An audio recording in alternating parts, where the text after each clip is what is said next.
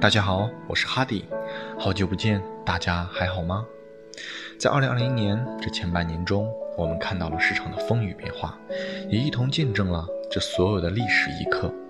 全球疫情的蔓延，停工停产的萧条，黄金直冲云霄的疯狂，油价跌跌不休的大跌眼镜等等。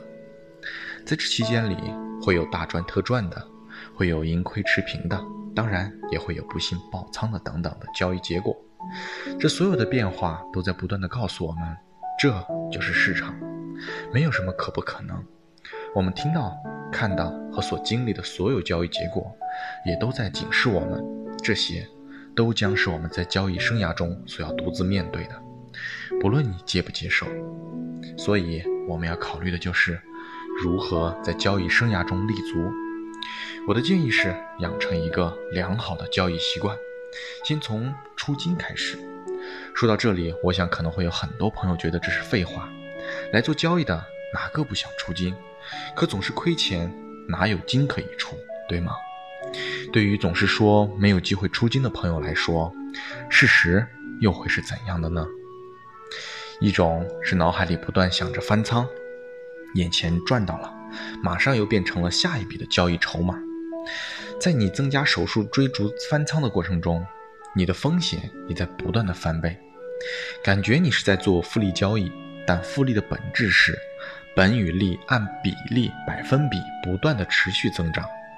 可这种算法，大多数朋友都是排除了风险的计算，不是这边勤劳的做资金复利的增长，那边不断种下同等复利增长的风险。复利没有错，但我建议。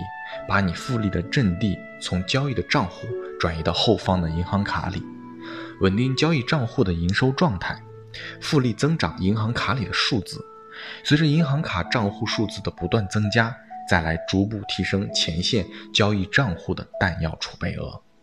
不要本末倒置的带上所有的在市场中航行。你也看到了，风雨难测，什么都有可能会发生。免得经历千辛前进一万步，却跌倒在了那一万零一步上，只此一步而前功尽弃，那得多可惜啊！那另一种呢？较劲死板型，不够灵活变通，贪心不足，交易中设了止盈线，少一块都不愿意，都不愿意走，又或者眼看已经达到了止盈目标，却又害怕少赚了，立马扩大止盈位。忘记了最初建仓之时自己设置的这个止盈已经不少了，导致贪心不足蛇吞象，害怕少赚，也注定了一旦回撤就更不愿意出场了。那到头来又是浮盈变浮亏，交易之心若是如此，那又岂甘心在盈利之时出金呢？致使账户缩小，手术上不去，不就又会害怕少赚了吗？如此一往，交易。输多赢少，账户走三步退两步，走一步退三步，像极了爆仓圆舞曲的步伐，又拿什么来说出金的想法呢？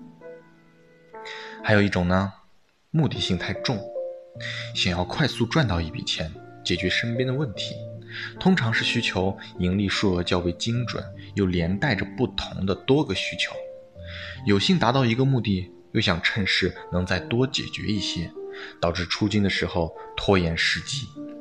本是顺风局，但风吹得太久，难免风向会变。利润少了，达不到数额，解决不了问题，就更没有出金的心思了，只会继续吹着西风望东风，心火也就越吹越旺，急上加急。交易上难免会大开大合，最终走上和市场玩三颗子弹的俄罗斯转盘。那一声枪响，全玩完了。对于没有机会出金的朋友来说，可能我所举的这些例子，风险复利、怕少赚和急用钱会是其中的一些原因，但我相信其中的缘由肯定不止于此。可归根结底的讲，我认为出不了金，不是你不能盈利。而是你盈利了却不知道，出金也是一种设置止损的避险方式。我们都知道交易的好习惯是设置止损，但很少有人知道，盈利出金，又何尝不是给自己的账户设下另一个止损呢？所以，建议朋友们养成一个交易的好习惯，就从出金开始吧。好，以上就是今天的所有内容了，希望对独立交易者们能有所帮助。我是哈迪，如果你喜欢我，就请点赞、评论、关注我哟。如果能对你有所启发和帮助，就请转发给更多人。谢谢各位小伙伴了，那我们下期再见喽。